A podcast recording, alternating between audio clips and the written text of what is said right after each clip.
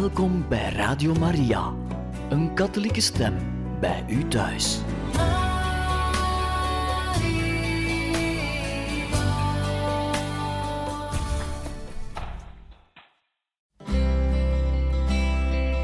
Welkom bij Boekat, een programma van Radio Maria.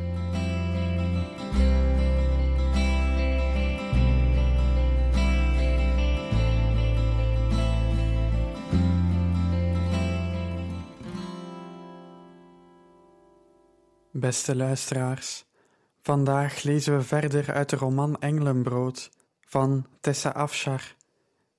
Het verhaal van Lydia, de purperverkoopster. Hoofdstuk 45 Om onze zonden werd hij doorboord, om onze wandaden gebroken. Voor ons welzijn werd hij getuchtigd, zijn striemen brachten ons genezing. Jesaja hoofdstuk 53, vers 5 Paulus had het niet kunnen weten, niemand had het kunnen weten, want ze had het aan niemand verteld, behalve aan Rebecca. De twee maakten nog wel eens een grapje over de makhaira op hun keel. Ze bleef het gezicht van de angst duidelijker zien dan het gezicht van God. En die woorden, verdriet, verraad, schande, schuld, angst, die waren voortdurend als een bezwering in haar hart geweest toen haar vader was gestorven. De emoties die haar verstikt en bijna gebroken hadden. Ze was er eigenlijk nooit helemaal aan ontkomen. Ze lagen ergens diep van binnen begraven en staken hun gulzige kop op als ze door de omstandigheden werden opgediept uit de plek waar ze geprobeerd had ze te graven te leggen. Nog steeds levend rezen ze op om haar te kwellen. Ze was nu nog net zo machteloos tegenover hen als toen ze voor het eerst wortels schoten in haar ziel. Maar God wist het. Hij had het altijd geweten dat ze nog macht hadden over haar. En die wetenschap had hij door Paulus aan haar geopenbaard. Alleen was die openbaring niet gepaard gegaan met een hamer van veroordeling. God had niet gezegd: Je bent onrein, onaanvaardbaar. Ik ken je hart en ik wijs je af. Ik ken je duistere geheimen en ik veracht je. In plaats daarvan had God haar een uitnodiging tot vrijheid gezonden. Hij had haar zijn verlangen om haar te bevrijden toegefluisterd. Een deel van haar verzette zich tegen zo'n eenvoudige belofte. God zou haar toch zeker niet zo gemakkelijk vergeven, haar schuld uitwissen voor het verwoesten van haar vaders leven en de schande die ze over hem had gebracht met haar zelfzuchtigheid. En dat alles omwille van een knap gezicht en lege beloften. Ze kromp in elkaar als ze er nog maar aan dacht. Kan hij ons bevrijden? verbrak ze uiteindelijk haar zwijgen. Die Messias, die Jezus, kan ons bevrijden van de slavernij waarover u sprak? Er viel een stilte. Het drong tot Lydia door dat ze hardop had gesproken en door een lopende conversatie heen had gepraat. Ze werd rood. Paulus keek haar aan. Zijn blik was scherp als een zwaard. Niets in deze wereld is zo beschadigd dat het niet gerepareerd kan worden door de hand van de Almachtige God, zei hij, alsof hij in haar ziel kon kijken.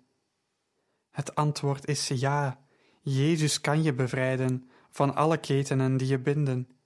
Hij is de enige die dat kan. Laten we dan maar gauw naar hem toe gaan, zei ze. Ze schikte haar mantel om zich heen en stond op. Waar woont hij? Ik zou je verzoek maar al te graag inwilligen, Lydia. Maar Jezus is teruggegaan naar zijn Vader.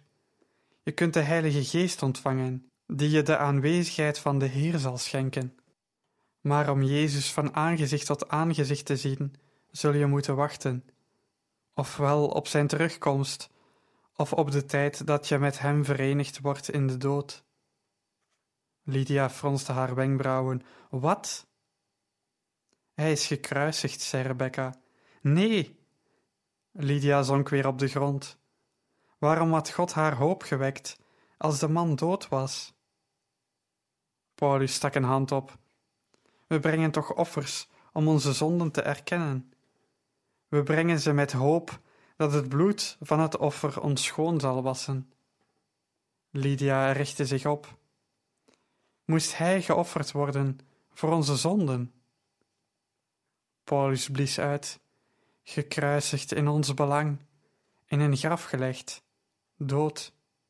En toen, op de derde dag, is hij opgestaan uit het graf.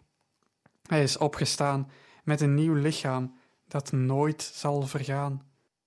Een nieuw lichaam waarmee hij kon eten en praten en omhelzen en door dichte deuren lopen en naar believen kon verschijnen en verdwijnen.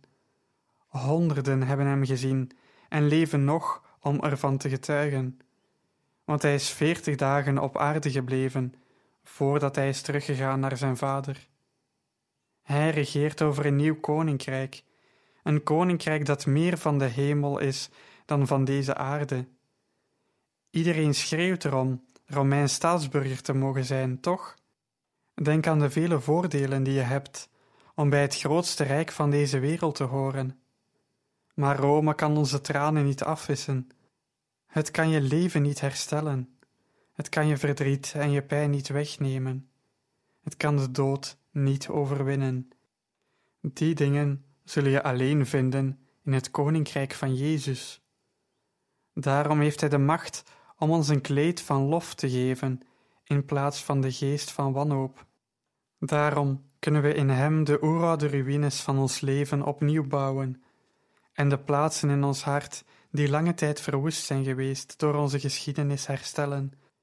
Dat is wat de profeet Jesaja heeft voorspeld. Door de bliksem getroffen, luisterde Lydia. Niets in de wereld is zo beschadigd dat het niet gerepareerd kan worden door de hand van de Almachtige God, had Paulus gezegd. En die Jezus was die sleutel tot die reparatie, de weg tot haar herstel. Rebecca had veel vragen. Lydia begreep het voorbehoud van haar vriendin. Ze begreep zelfs haar cynisme. Jarenlang had ze de Joodse schrift bestudeerd. Ze kende grote delen uit haar hoofd en kon over de betekenis argumenteren met een deskundige fariseer. Ze had bewijs nodig, als haar een man werd voorgehouden die beweerde de zoon van God te zijn. Voor Lydia was het anders. Ze wist tot in haar diepste kern dat ze, ondanks haar onbeantwoorde vragen, het ene antwoord had gevonden dat belangrijk was. De Messias was degene op wie ze had gewacht. De Heer had haar hart geopend voor dit weten. Ze wist dat Paulus' getuigenis de waarheid was. Ze wankelde op haar voeten toen ze opstond. Mister Paulus, wat moet ik doen om in het koninkrijk van de Heer binnen te gaan? Paulus lachte, een hartelijke lach die uit zijn borst opsteeg, en Lydia deed denken aan het kabbelen van een schone beek. Daar is een rivier, ik kan je op ditzelfde moment dopen. Je mag bij de familie van God horen, mijn familie. Lydia stapte naar voren. Ik ben er klaar voor. Paulus bestookte haar met vragen. Had ze berouw over haar zonden? Geloofde ze? Nam ze Jezus aan? Wees ze het kwaad af? Ja, met een klinkende, onvoorwaardelijke, hoopvolle, betraande zekerheid antwoordde ze ja op elke vraag. Hij zegende haar en duwde haar in de rivier, met purperen kleren en al. Haar hoofd ging onder water, haar verwarde natte haar verspreidde zich in de stroom, haar adem stokte, belemmerd door de rivier. Haar ouder zelf werd gewassen, gereinigd, het stierf zelfs, stierf aan het verleden, stierf aan de dood, stierf aan zichzelf, en rees op om adem te scheppen, zoals nooit eerder in haar leven. Een zuivere ademhaling, vrij van schuld, gewassen van schaamte. Ze voelde zich een pasgeboren kind. Toen legden Paulus, Silas, Timotheus, Lucas en Marcus hun handen op haar hoofd en begonnen te bidden. Woorden die ze niet verstond, geluiden die ze niet begreep. Sommigen spraken een taal die haar totaal onbekend was. Hun gebeden hadden een vreemde macht. Waar ze altijd leeg was geweest, begon ze vervuld te raken van een onverklaarbare tevredenheid. Ze werd verblind door tranen. Haar neus liep. Haar natte haar kleefde aan haar gezicht en hoofd. Ze bekommerde zich er niet om. Haar ziel leefde. De Heilige Geest, zoals de mannen hem noemden, de nieuwe aanwezigheid binnenin haar. Hij nam de eenzaamheid en het verdriet weg. Ze voelde zich veranderen door deze vervulling, voor altijd veranderd. Ze zou gevallen zijn als ze haar niet overeind hadden gehouden in hun sterke armen. Toen het afgelopen was, stond Lydia bevend op. Haar benen waren zwak, haar lichaam uitgeput. Voor de eerste keer in haar leven kende ze volkomen vrede. Je bent de eerste, zei Paulus, in dit hele rijk, de eerste die gelooft en de eerste die gedoopt wordt. Lydia lachte. Ze wendde zich tot het groepje vrouwen.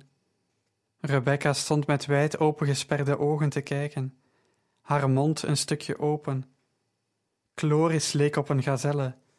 Een uitdrukking van eerbied gaf haar mooie jonge gezicht iets bovenaards. Andere vrouwen uit haar huishouding namen het tafereel zwijgend in zich op. Ze zag dat velen aangedaan waren door wat ze net hadden gezien en in stilte huilden. Ze was hun mevrouw, hun patrones. Op grond van haar positie had ze een wereld van onuitgesproken macht over hen.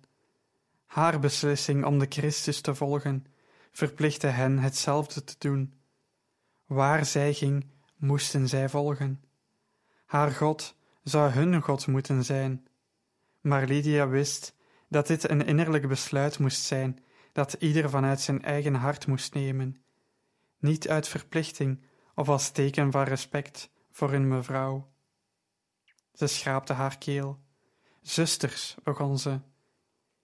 Wie tot mijn huishouding behoort, weet dat ik dit geloof niet van jullie zal eisen, noch zal ik het jullie aanrekenen als je ervoor kiest mij niet te volgen. Laat dit besluit uit het diepste van je hart komen, niet op aandringen van mij. Ik nodig jullie uit om je bij mij te voegen in deze zegen, uit vrije wil. Geliefden, laat Jezus regeren in je hart, want Hij is leven. Rebecca kwam naast haar staan. Je bent aangeraakt door God, zei ze. Ik zie het aan je gezicht. Hij heeft je veranderd. Lydia lachte stralend. Jij zult slag moeten leveren met je bezwaren, dat begrijp ik. Rebecca schudde haar hoofd. Ik vermoed dat God nooit al mijn vragen zal beantwoorden. Misschien is het meer een kwestie van geloof dan van begrip. Ze ging naar Paulus toe. Meester, ik wens gedoopt te worden. Ze rees uit het water op zonder de verpletterende uitdrukking die Lydia had vertoond. Gods aanraking was bij Rebecca gematigder, een subtiele verandering in haar ziel, waaraan de dramatische ervaringen die Lydia had gehad ontbrak. Maar daarom niet minder echt. Rebecca ging boordevol vragen het water in en kwam er in vrede uit. Chloris volgde en toen de rest. Het water werd beroerd door de geloofstappen van de vrouwen, gezouten door hun tranen, gewassen door hun nieuwheid.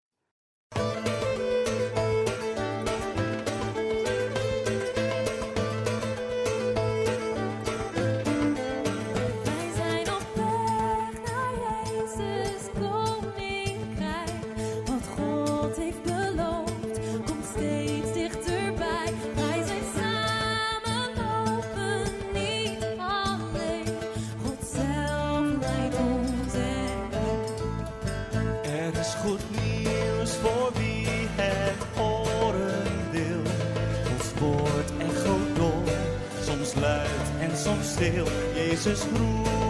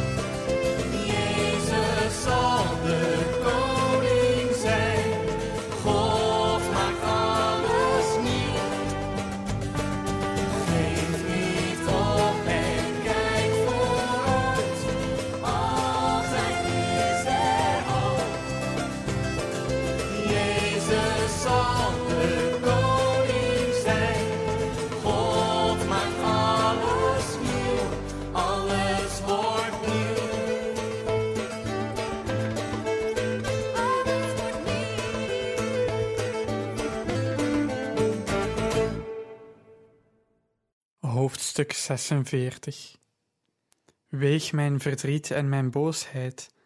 Leg mijn lijden erbij in de weegschaal. Zwaarder is het dan het zand van de zee. Job hoofdstuk 6 vers 2 en 3 Tegen de tijd dat Paulus de laatste doop had uitgevoerd, stond de zon laag aan de hemel en was de middag bijna voorbij. Lydia keek verbijsterd naar het wegstervende licht. Het verstrijken van de uren was niet tot haar doorgedrongen. Meester Paulus, willen u en uw metgezellen overwegen bij mij thuis te verblijven als mijn gasten? Want zolang als u in Filippi blijft, staat mijn huis tot uw beschikking. Paulus neeg zijn hoofd. Heel vriendelijk, Lydia. We zijn vereerd door je uitnodiging. Maar onze boodschap wordt niet door iedereen verwelkomd, zoals hier vandaag. We brengen goed nieuws en moeilijkheden tegelijk mee. Ik zou je huishouding niet willen belasten met enige onrust die onze aanwezigheid kan wekken. De gedachte dat deze man de strijd van de wereld in haar toch al verstoorde huis binnen zal sleuren, gaf Lydia te denken. Eén ding wist ze zeker: hij zou ook de vrede van God meebrengen. Tot haar verrassing vond ze geen onrust in haar hart als ze dacht aan de mogelijke problemen die haar gasten zouden veroorzaken.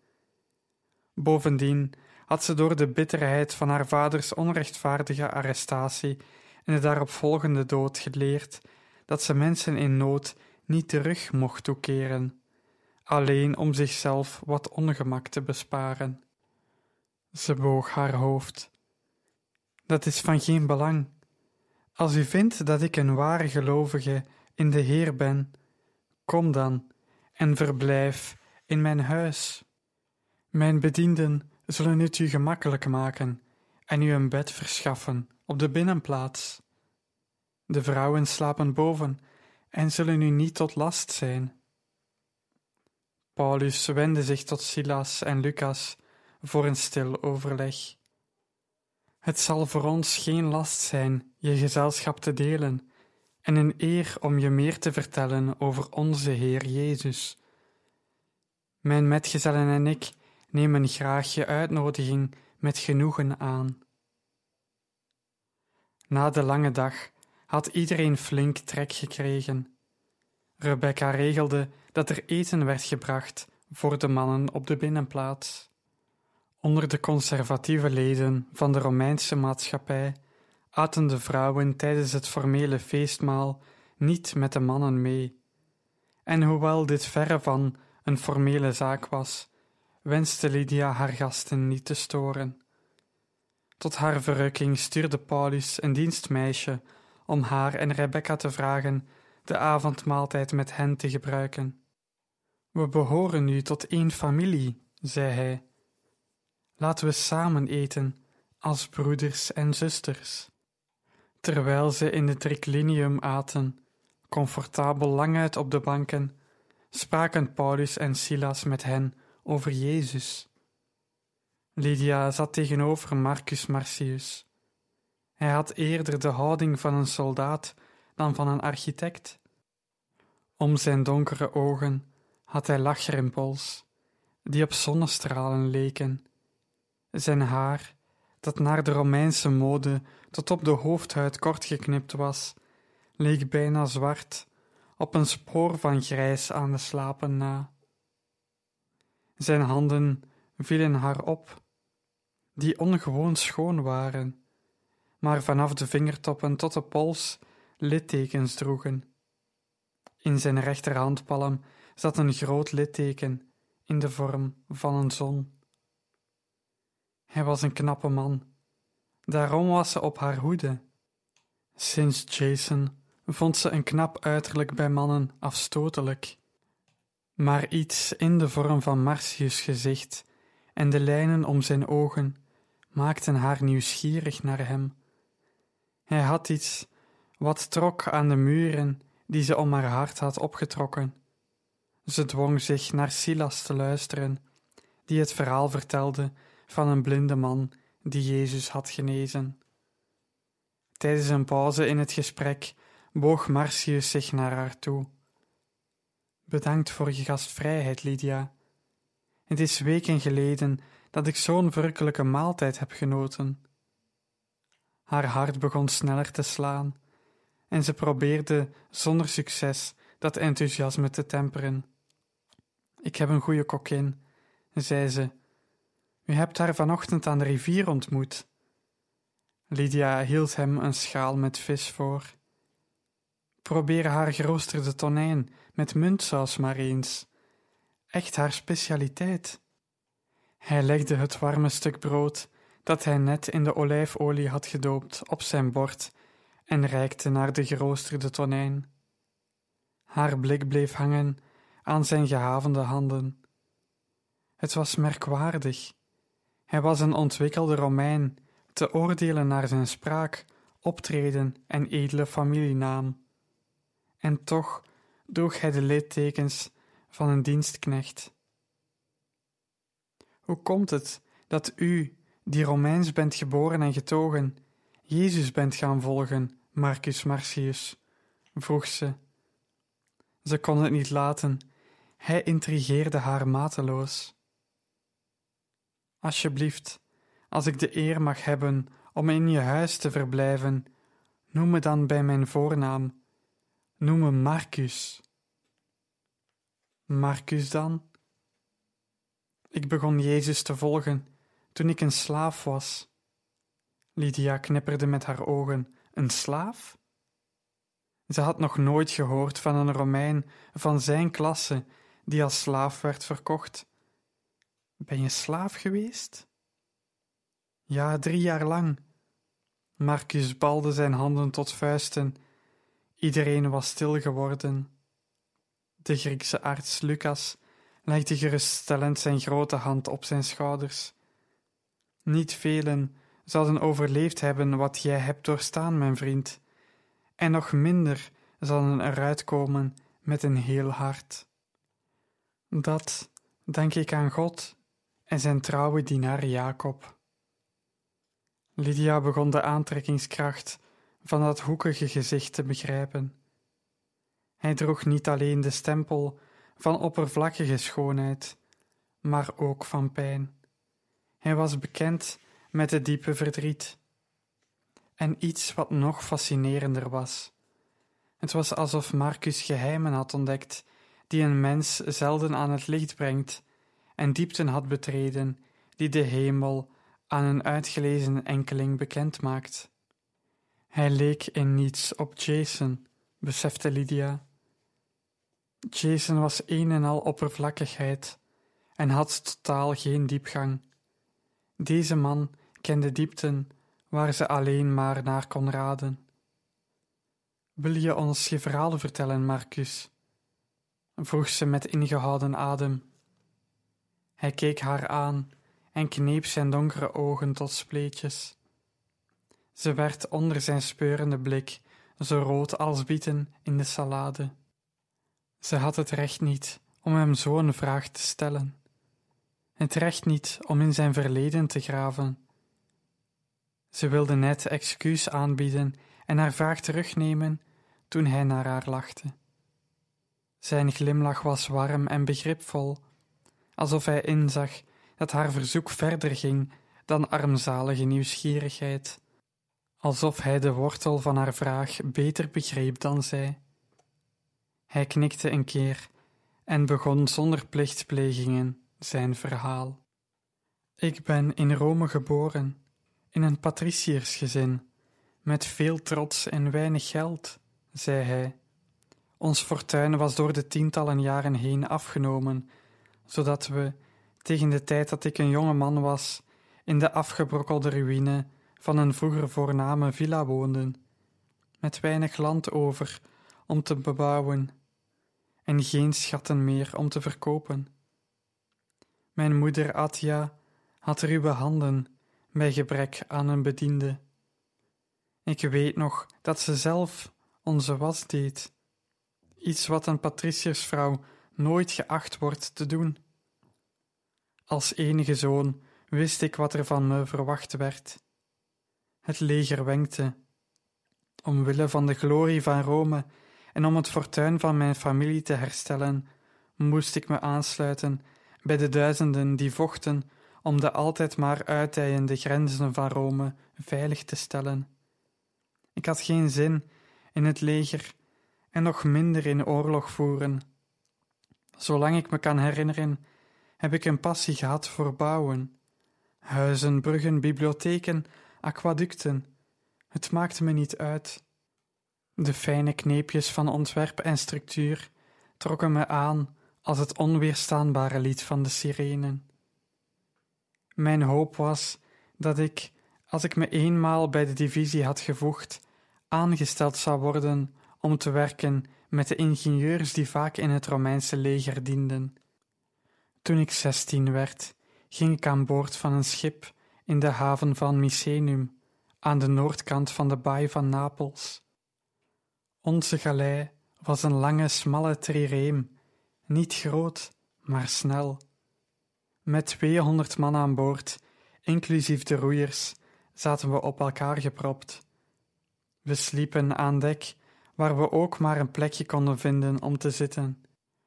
Eerst zetten we koers naar Betica, op het Iberisch schiereiland, waar we vijftig mannen zouden afleveren.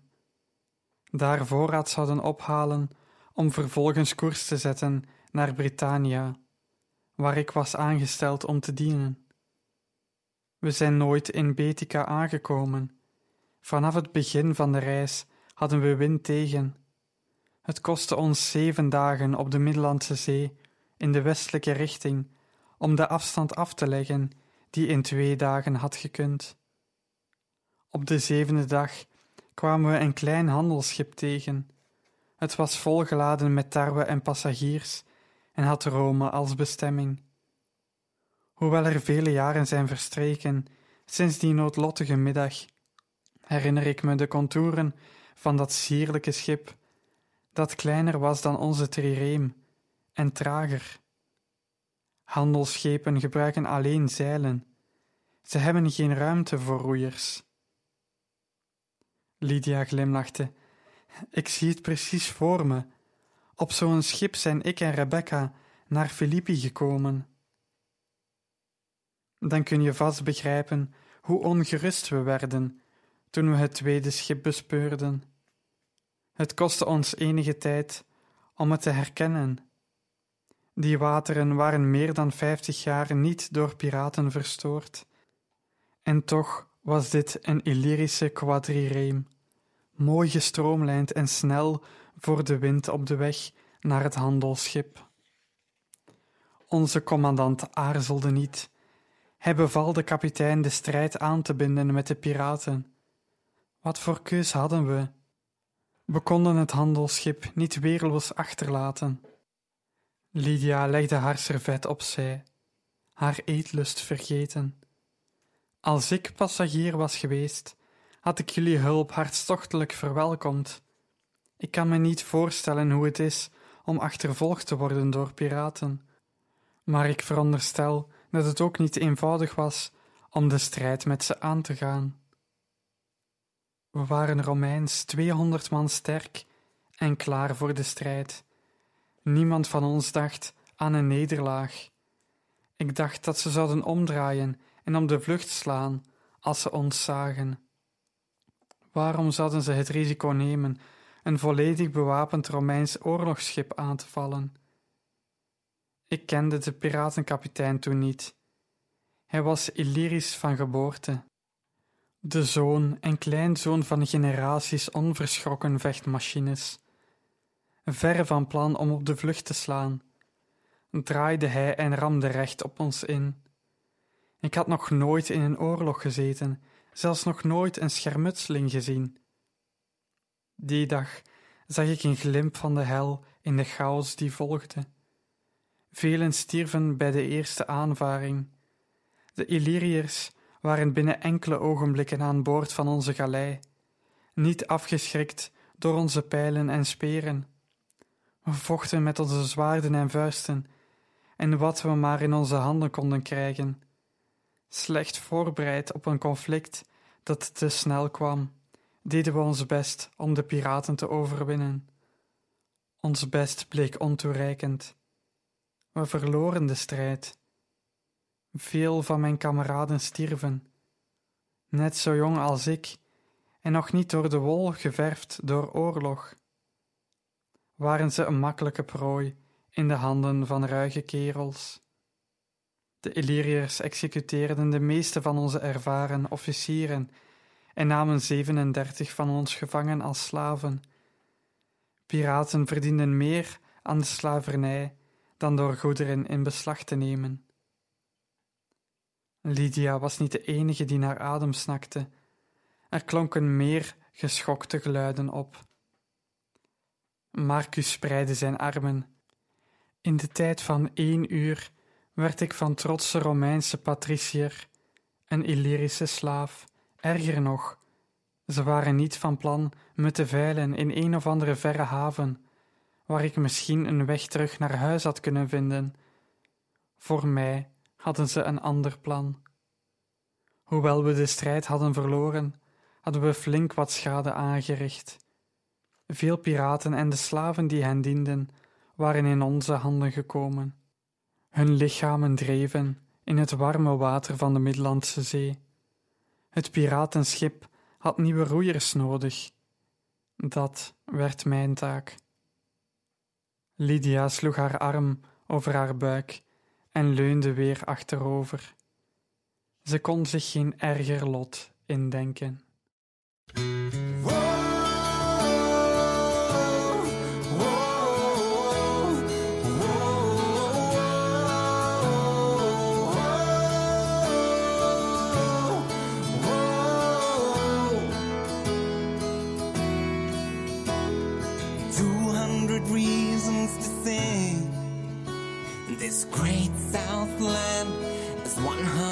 Bring. Inspired by all we have learned, we journey together.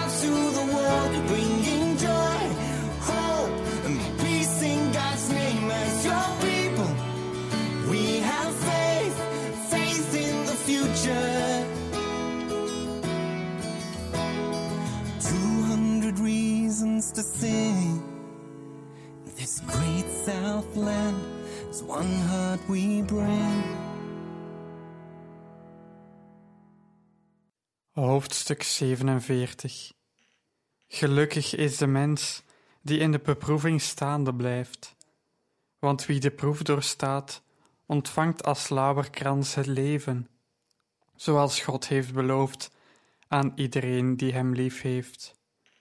Jacobus hoofdstuk 1, vers 12 Binnen het eerste uur van mijn nieuwe leven kwam ik te weten wat het belangrijkste kenmerk van roeien is. Roeien is pijn. Het is een vrede mishandeling van iedere spier die je hebt. Vanaf het moment dat je aan die lange roeispaan trekt en strijdt met het gewicht van het water, schreeuwt elk stukje van je lijf het uit van ellende. Lange periodes achter elkaar vind je geen verlichting. Je enige werkelijkheid is de roeispaan in je hand, het gebons in je oren en de aanblik van de man naast je, met wie je samen roeit voor je leven. Het ketende me aan een man van middelbare leeftijd, met een baard die tot zijn borst kwam, en een stank waarvan je kok halsde. Spoedig zou ik ook zo stinken, maar dat wist ik die eerste dag nog niet. Ik voelde me boven iedereen verheven. Ik was tenslotte een Romein. De eerste paar uren zei mijn roeimaat niets. Ik was onhandig met de roeispaan en moest het ritme nog te pakken krijgen, terwijl ik mijn best moest doen om de afstraffing van de zweep van de roeimeester te ontwijken. Toen het avond werd, ging het schip voor anker en konden we eindelijk rusten. Ik viel voorover, half bewusteloos van de pijn en uitputting. Drink dit, zei een vriendelijke stem in mijn oor. Mijn roeimaat hield een geschilferde houten beker bij mijn lippen en goot water in mijn mond. Ik ben Jacob, zei hij. Jacob ben Samuel. Ik dien al vier jaar op dit schip.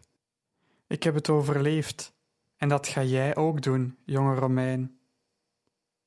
Jacob? vroeg Rebecca. Ja, Marcus' gezicht werd zacht. Hij was iemand uit jouw volk.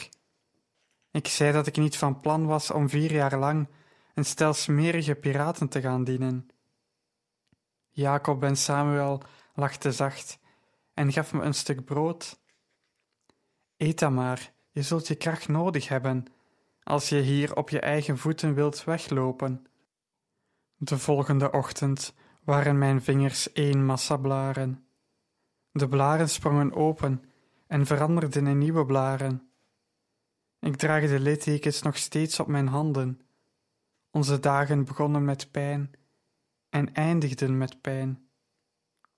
Trots is een sterke kracht. Hij vormt de blik op de wereld, op jezelf. Ik kwam te weten dat hij ondanks die kracht gemakkelijk breekt en niets achterlaat. Tegen het eind van de eerste maand was mijn trots verkruimeld. Moed, hoop en zelfvertrouwen vielen in zijn kielzog uiteen. Er is geen grotere schande voor een Romein dan verlaagd te worden tot de slavernij. Niet alleen verlagen, maar ook gevangen genomen, geketend. Ik bezweek. Ik probeerde mijn ketenen om mijn keel te wikkelen. Dood door zelfmoord was de enige eerbare optie die me nog was overgebleven. Maar Jacob heeft me gered. Marcus keek naar zijn littekens. Hij was de vriendelijkste man die ik ooit heb ontmoet. Dag aan dag gaf hij me een reden om te leven. Eerst leerde hij me simpelweg roeien, hoe je de roeiriem moet vasthouden, hoe ik mijn rug, mijn ellebogen en mijn schouder tegen verwondingen kon beschermen. Onze Illyrische meesters lieten ons van positie wisselen, van de ene kant van de boot naar de andere, maar ze hielden ons geketend aan dezelfde partners. Dus Jacob en ik brachten samen meer uren door dan de meeste broers. Er waren dagen dat we opgedreven werden tot over de grens van wat ons lichaam aankon, over de grens van vermoeidheid, zodat iedere zweem van kracht ons verliet. In die ogenblikken fluisterde Jacob in mijn oor: Nog één ruk, nog een ruk. Niet opgeven, jongen, nog eentje. En het was zijn stem, de hartelijke bezorgdheid daarin, de pure beschaving ervan, te midden van ondenkbare vreedheid, die me aanspoorde om vol te houden. Jacob leerde me veerkracht. Hij leerde me dat mijn geest sterker kon zijn dan mijn lichaam. Met de overmoed van de jeugd, versterkt door de Romeinse trots, had ik die eerste dag tegen Jacob opgeschept dat ik niet vier jaar op een piratenschip ging dienen. Ik zou nog geen vier maanden hebben gediend als hij zich niet om me had bekommerd. Ze zouden mijn kapotte lichaam uit de romp van de quadrireem hebben gesleept. Nu bleef ik drie volle jaren in slavernij. Aan het eind van die eerste maand begon Jacob over God te vertellen. Drie jaar lang hoorde ik over die God, hoe hij zijn oor had geneigd naar de ellende van de slaven in Egypte en hun hulp had gestuurd. God, zei Jacob, bewaarde mijn tranen in zijn fles, en op een dag zou hij me de schoonheid geven voor de as van mijn leven. Net als jij, Lydia, werd ik een godvrezende, dag aan dag opgejaagd, over de grens van ondraaglijke pijn, uitputting en de stem die fluisterde dat dit niet te doen was. Trok ik aan de roeiriem en gaf mijn bitterheid aan de God van Jacob.